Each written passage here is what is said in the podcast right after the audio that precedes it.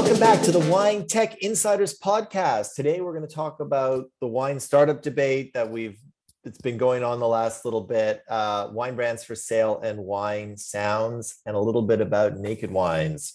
This is episode 37. I'd like to welcome back our insiders, Lori from Outshinery. Hi. Nick from Wine Owners. Hello. And Seb from Trolley, who's just on audio today. Good morning, boys and girls, live from a Spanish beach for you today. okay, let's get going. So um, the debate continues. Um, there's there was another article about um, are are wine startups good investments why don't investors like them? Should they like them? Um, they make a couple main points. Uh, they say the industry is opaque, highly regulated, and exhibits few success stories. Um, a few massive players block the rest, um, and there's a lot of product complexity. You know, uh, Nick, what do you think? Is this true? Uh, is there is there a lot of truth into that, or um, is this just an opportunity? what's your what's your experience? Well, there's definitely a lot of product complexity. We all know that, um, particularly as you go a little bit further up the tree, then uh, you really don't have a standardized system of um, being able to code and recognize products as you do, um, you know, within a classic CPG market. Um, and yes, there is complexity within the market in the US. And yes, the market is dominated from some very large suppliers in the US. But, but I still think that even in the US, there are gaps in the market that are un, that are unfilled as yet. I, I, there's clearly been a lot of plays around platforms.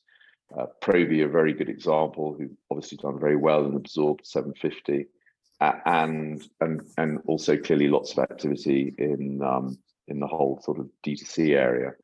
Um, so I still think that there's plenty of opportunity in the US where you're really clear about what problem is that you're solving and where you're able to um, uh, realize real value as a result of that. Um, I, I think looking looking broader and looking internationally, yes, of course, there's still complexity around around product, um, uh, but it's it's not rocket science. It's not anything that can't be dealt with by an underlying referential database, for example. It's it's it's it's really not rocket science.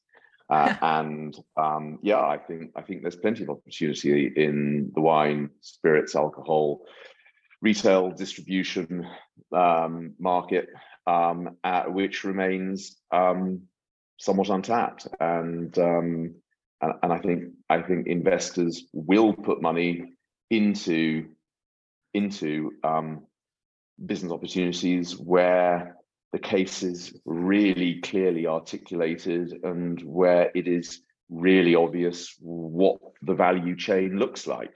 Mm-hmm. Yeah.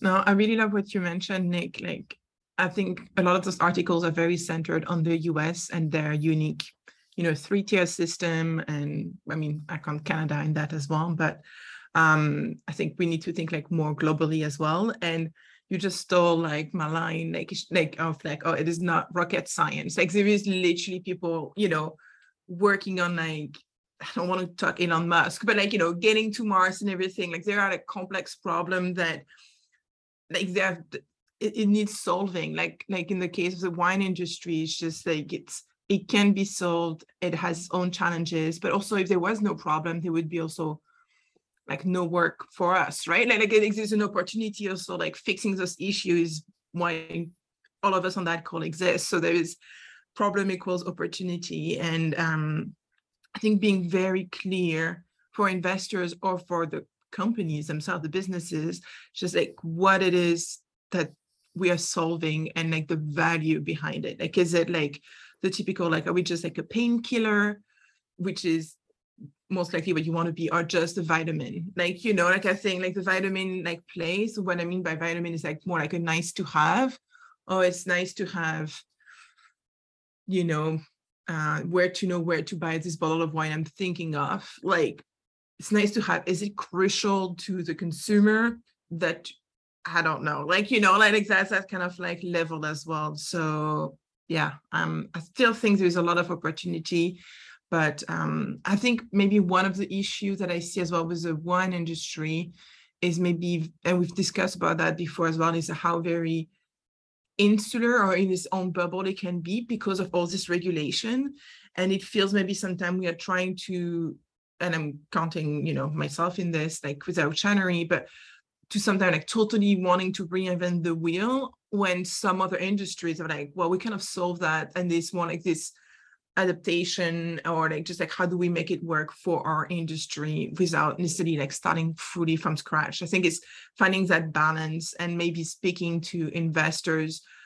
beyond maybe the wine industry um, as well. Like i don't have the answer of the solution but it's it's really like oh there is a world of cpg that is massively varied on its own and then there is wine wine can be totally different but in the reg like in um general consumer, I'm not talking like fine wine or, you know, at the end of the day, they buy that bottle, that bottle of wine at the Tesco just the same way that they bought that, you know, it ends up in the same basket, right? Like, like, like when they like they bring the pasta, they bring the the pasta sauce, and they bring the red bottle of wine to go with it. So it's just kind of like interesting how possibly in the eye of the consumer, like it might not be always such a different product category. Seb, anything to add? look, look, I think I think it's it's an absolutely fascinating topic because we've seen recently with PIX, um, basically more or less, you know, raising the flag. Um, the whole idea is that as a as an investor, uh, if you come to me and, and, you've just figured out a way of, of selling glasses direct to consumers, as a mass-produced consumer goods, you can ship a pair of glasses, you can ship a mattress, you can ship shoes throughout the entire of the U.S. without any heavy regulation. Uh, whereas as a business, if your aim is to ship throughout the US, if you want to ship wine or alcohol, generally speaking, look, you're half a million to a million in legal cost in company and subsidiaries creation costs before you can actually ship legally right? I mean, a bunch of wineries will ship illegally, which is fine. That's a different topic. Uh, but as an investor, the idea of having to sink half a mil to a mil in, in just the setup of the shipping capability, it's not rocket science. It's feasible. It's absolutely fine. But that's also where a lot of a lot of investors kind of go, look, it's not really like it's not putting money to good use, right?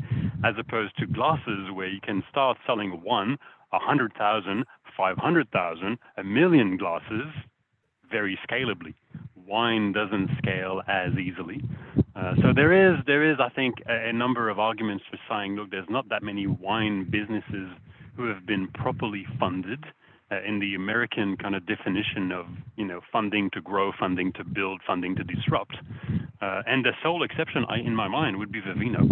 Uh, and if you look at Vivino and the amount of cash that they raise and where they raised it from, their primary investors are not American. They're out of, the out of Europe.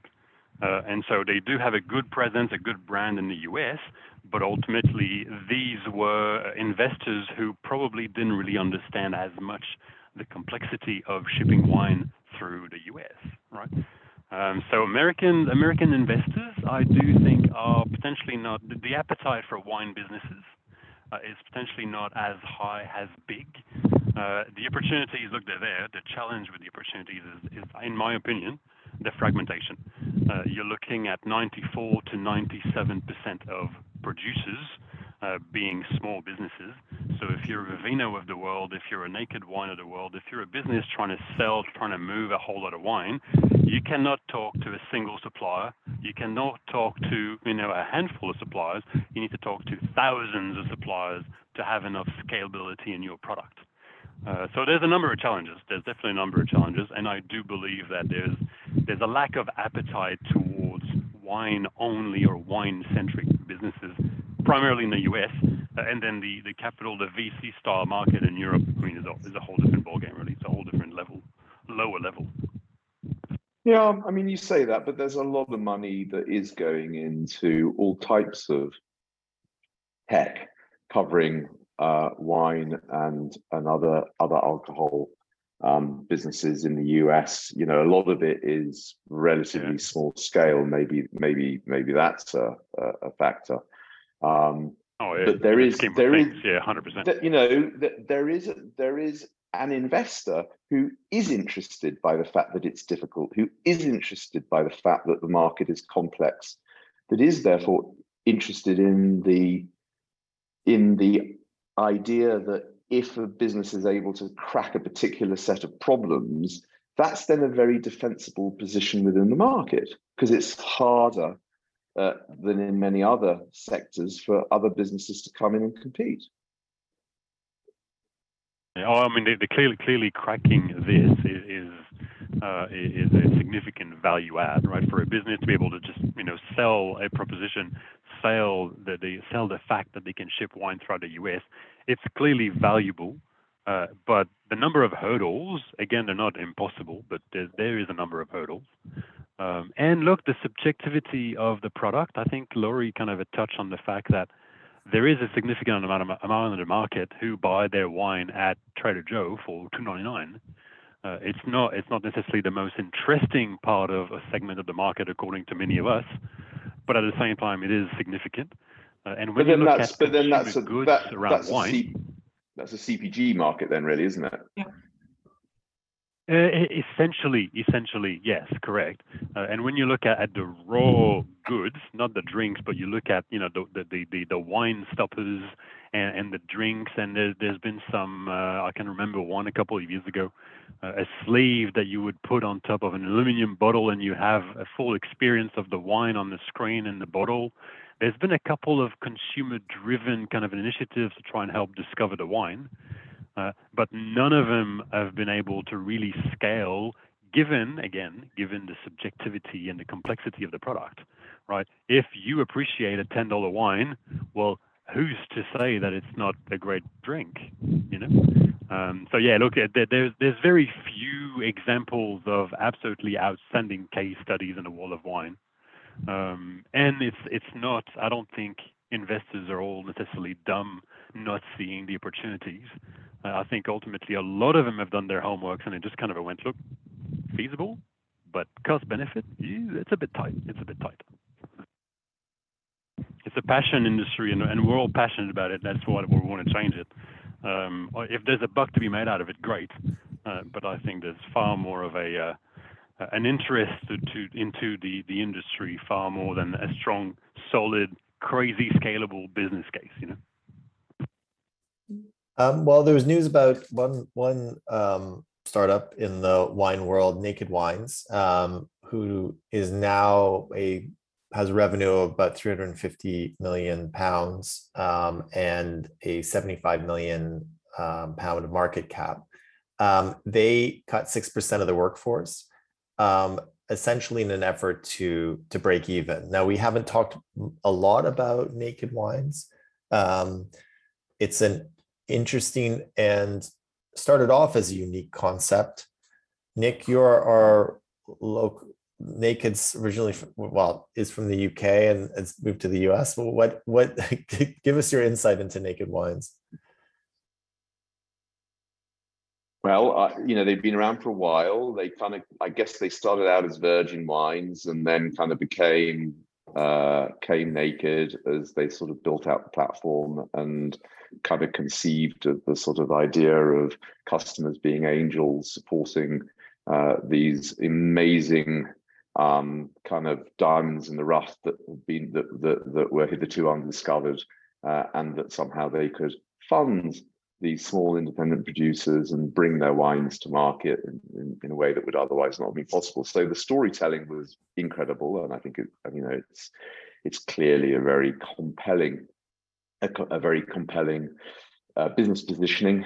Uh, and uh, you know, 350 million suggests that um, you know it's it's a popular proposition. So so you know that's great. I mean, it's and it's and it's very much a model targeting a certain group of people certain groups of people, um, and and with a portfolio of wines that are, that are blended and designed to appeal to a um, you know a um, a certain set of palates. So you know it, it, they're easy drinking, they're round, they're juicy, they're full of fruit, and um, you know it does and and and they do they you know they, that works very well. Um, and I guess what the numbers suggest is is that um, the cost of marketing, the cost of customer acquisition is probably quite high, um, uh, and understandably so. Um, uh, and and clearly there has been, I guess, a period of time where that business did pursue growth at all costs, because you know that that's implicit in in what the new CEO is is saying in that they shan't continue to pursue growth at all costs going forward, which is why they are trimming some of their costs. I mean, we're not talking about a massive, you know, we're not talk, we're not talking about uh, you know a bloodbath here. We're talking about a, a, an adjustment in their cost base. So um, yeah, I uh, I wish them well. Then from an e-commerce kind of point of view, what I mean, what do you think is what have they done well, and what what, what do you think of Naked Wines? Look, I think I think overall the the uh, as Nick mentioned, they started out with a really interesting concept of a wine angel, where the consumer would actually quote invest money into a winemaker. The winemaker would get paid or, or partially paid to actually make and design a wine to be delivered to the angels, the the the, the consumers. Um, I think one thing they've done really well is that they've quickly realized that this didn't really scale all that well uh, and started having some wines increasingly designed exclusively for naked wine. Uh, and that's how my understanding of it, that's how their their margins are probably higher than the likes of Vivino. Uh, hence why they have a significant amount of revenue, right? Because I'm not sure of the exact num- post-COVID numbers of Vivino, uh, but in the 300 mil kind of a range is roughly where Vivino 300 350 is roughly where Vivino is at. So it basically brings Naked Wine as being more or less the same size of a business as Vivino. But Vivino is just a marketplace a bit more scalable perhaps, uh, but also their margins would be a bit lower. Uh, as opposed to Naked Wine, who was able to adapt to the reality of the lack of scalability in the industry. Uh, and they've leaned onto their e commerce and wine design exclusively for them, leaned onto their ability to sell a pretty decent story. Uh, and they've just grown e-commerce sales. And I can see right now the whole sort of a, a, technology readjustment at large. A lot of technology companies have grown tremendously through COVID, and now they're kind of basically saying, look, the, the economy is, look, it's going to be a bit bumpy over the next few months. Uh, and we do have some costs that we're able to cut. Might as well, right? Facebook has done the same thing. Google has announced a few things as well. So everyone is more or less trying to play it a bit safer uh, than we did, you know, two, five, ten years ago. Laurie, have you ever ordered from Naked Wines or? No, I haven't actually. Just like, oh, I know I've talked to them uh, and like maybe. You're not a good angel. no, like a year and a year, uh, year and a half ago, and um, like the conversation was already very much around like optimizing costs, which I know every business should be, but that was I was really it was really interesting how they were like doing their um their math and calculation and how precious they were with the dollars on um like the photography side of things. Um so just kind of like curious to see a little bit uh, you know, how it's divided and it's interesting to see that they are reducing, uh, from what I've read, like a bit like their um, their outreach um, that way. That's something that we're seeing a lot because like these bigger um, like wine uh, wine businesses, like uh, things like Firstleaf or Winc, um, you know, in the US, just like like any you know really like those like marketplaces style um businesses it's just like well, we need to generate profit now. So like slashing or being more targeted with uh, customer acquisition um, and like the budget behind it. So that's, I'm really curious to see how it's going to maybe um, like change a little bit their approach to uh, to marketing. Uh, that's something I will be monitor monitoring quite closely, actually. Well, speaking of marketing and Two Buck Chuck, which mm-hmm. uh, you mentioned before, Seb, um, there was a great article about uh, brands and what what wine brands are worth. Um, and if we look at the case of Two Buck Chuck, that is nicknamed after Charles F. Shaw, who was essentially a failed winemaker and had to shut down in the early 90s. Um, and his brand, his name was bought by the Bronco Wine Company, who then turned it into Charles Shaw Wines, and and that was coined by an employee of of Trader Joe's, where they were selling they were selling it for two two dollars. I think now it's more, but um, uh, this this is interesting idea of the value of brands and brands are i know important to Bottlebooks uh, they're important to the wine industry Laurie, you probably know more about brands than anybody else. Uh, you know, what does that mean? What does it mean to, to your customers? What does it mean to to a label to have that brand? What is the value of a brand for for a wine? Uh, it's crazy important. Uh, brand branding, um, like brand recognition. You know, we see brands in the US like Josh or you know the one that kind of like signature um, I think what's interesting is putting your own name on it. Uh, is obviously, as we see, like a double-edged sword, and we're seeing it in the wine industry. Um, but I want to say, like, even if you go other industry, like I know it's a little bit out there, but um, in the world of cosmetic, like Bobbi Brown was a famous um, makeup artist that created her own line, and then she sold, and now she has to create a new brand, and the Bobbi Brown you know, her name again, like they're having issues, their quality control of makeup, her name's still on it, but she's not part of the company for like 10 years, you know, like she, so it's like, it's happening in the wine industry predominantly, but it's it's also happening in other other uh, categories. Um, I always said for me, like when I work with clients in my design practice, I try to really steer them away from using their own name. Um, it's just because it's often not meaningful enough to also the, the average consumer. And then when it becomes meaningful, like in those cases, then that's when you you kind of like lose that name. So if anything, if you have to put a name on it, I would go more like in the direction of like Josh or alike, which is actually a made up name um, that has the, where you keep owning the story without. Yeah, that would that would be something that I would be watch out for. I think when names make a lot of sense, and I think Nick would agree, is when there is genuinely a, a history behind it, and maybe history more with a bigger H. Um, you know, like just like um, past, like we're talking like hundreds of years, or like at least you know like a, a real history, and there's a bit more meaning behind it than just you know Chateau Miotte uh, in my case, kind of thing like that. It's it's very tricky. There's no no easy answer, but um, I always caution using for new brands, especially like your family name. It's a tough tough hill to get recognized, and then um, then it can cut you up. Unless, of course, you have Francis Ford Coppola, then your name already has another significance, and like, of course, I go for it. There's always exceptions to the rule. Like, I'm sure Nick, you have your own point of view on names and on on label. Well, I'm not sure I'm the right person to ask. I mean, you know, uh, when I started out uh, my business 10 years ago and we were focused on the wine collector, we called it wine owners. So, you know, not probably the most imaginative brand creator in the whole world. well, Look, I, I was going to say it's interesting. Ultimately, in the world of wine, uh, when it comes to brands, we're, we're not really seeing the amount of recognitions winemakers could be getting.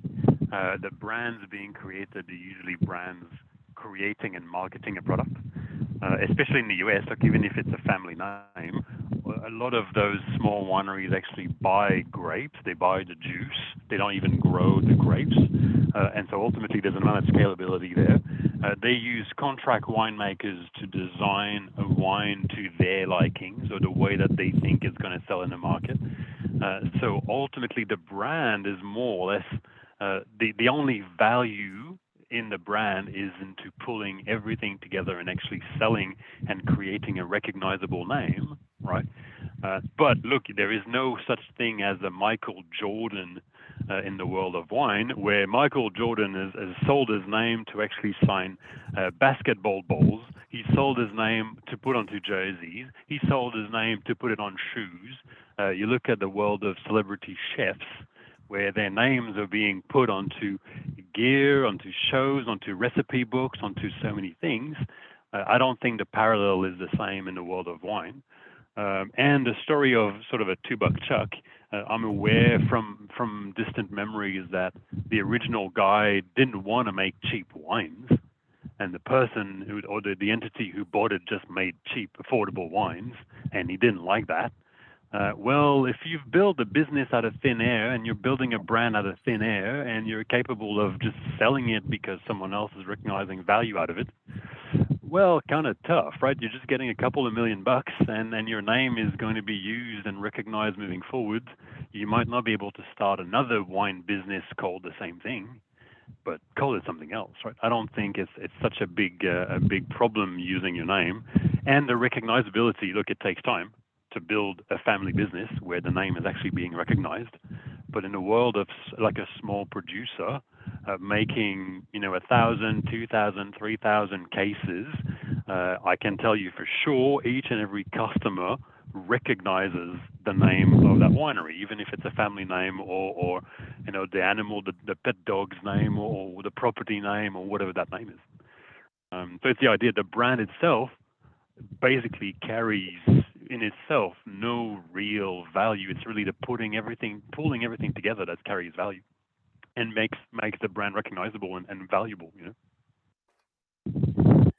Uh, there was also a great article about sound and wine, how sound can influence what you taste. A bunch of um, um, a number of wineries are considering this in their tasting room and how specifically designed sounds, um, music um, to listen to while you're tasting wine. I guess it's like everything else in the atmosphere um, when you're drinking.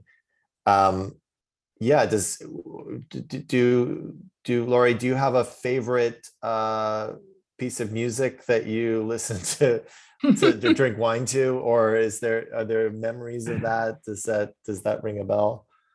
Like well, like for me, wine is enjoyed like in a social environment. So I would say like more like the like the chat like the the chatter like conversations like kind of like surrounding like a, you know usually like a good meal or a good uh, aperitif. Um i may not be the best example but usually that's where i actually would be more spontaneous and that's where i would let spotify like typically for when i work i always know the playlist that i curated that i would be listening to. When i go more like to like drinking and eating i'm a bit more willing personally to like take a gamble and I would just search Spotify by mood and kind of then look at the so I guess it is sensorial. Like I would look at the cover of the playlist that other people have curated and just be like, yeah, click this and like listen to music that I've actually never listened to. Should, yeah, I never should, thought about should it. wineries make a Spotify playlist for every wine Oh, they have? Absolutely. Like I think um, that's where bars and restaurants actually way better at this. Um, like they often create playlists that they then um, you know make available obviously for their um, like for their patrons. And I'm actually even seeing it. Um, there is this very um, this brand right now called Fable, which does dinerware, glassware, um, made in Portugal, says it sold in the United States. It's a venture-backed company, like that they're growing really quite fast. And every month, as part of the newsletter, we're talking plates and cups here, right? They will share a Spotify playlist of the moment. Here's what we're listening to when we are designing the latest cup. There's definitely like a marketing um, aspect to it, like no no denial um but oh we are cooking and we're listening to this. But it's also such a fun way to just get attached to the brand. There's a fable logo you're listening to it on spotify. There's no ads it's not intrusive. And i actually genuinely look forward to receiving the email because i'm tired of my own spotify playlist and the algorithm doesn't quite work. So i think it could really be an opportunity there. Yeah i don't know if it drives It's like I think I think um, you- you're highlighting that wine is an experience, not necessarily a product, or it's really an experience, and anything to augment that experience the more the better, right? And I agree that music. Look, is wine better with a certain piece of music? I don't think so. But from a marketing and an experiential kind of angle, absolutely anything, anything. Look, I, I could kind of see a button on the bottle where you can listen to the song that the winemaker was listening to when they were making the wine. 100%, absolutely 100%. Yeah, it's fun. It's just another way of connecting and oh, we had that in common, or just and I don't know, like it just um and it's non-intrusive as well. Um not ads, it's not, but it's branded. Like I think, and it's super cheap. I mean, creating playlists on Spotify. I mean, I know Spotify people have to pay for it, but like it's it's also it costs nothing. I kind of like now that I'm finishing that code, I'm like, oh, maybe I should do an Outshinery playlist and just share it to my, you know, to my own like email list. Like it just, yeah, I may pin that actually. I think it's quite fun. I will, I will, I will look out for that. That sounds, that sounds cool, Laurie. I'll, I'll, uh, that'll be the highlight of my week. Well, We'll share it in the next podcast, which will be back in a few weeks. Thank you, everyone, for listening to the Wine Tech Insiders podcast. Listen to the next one because Laurie's uh, oy, oy, oy. Spotify playlist will be linked in it. I want to thank Laurie. I want to thank Nick, and I want to thank Seb. We'll see you all in a few weeks. Thanks, everyone. Thanks, David. See you guys. Looking forward to the playlist.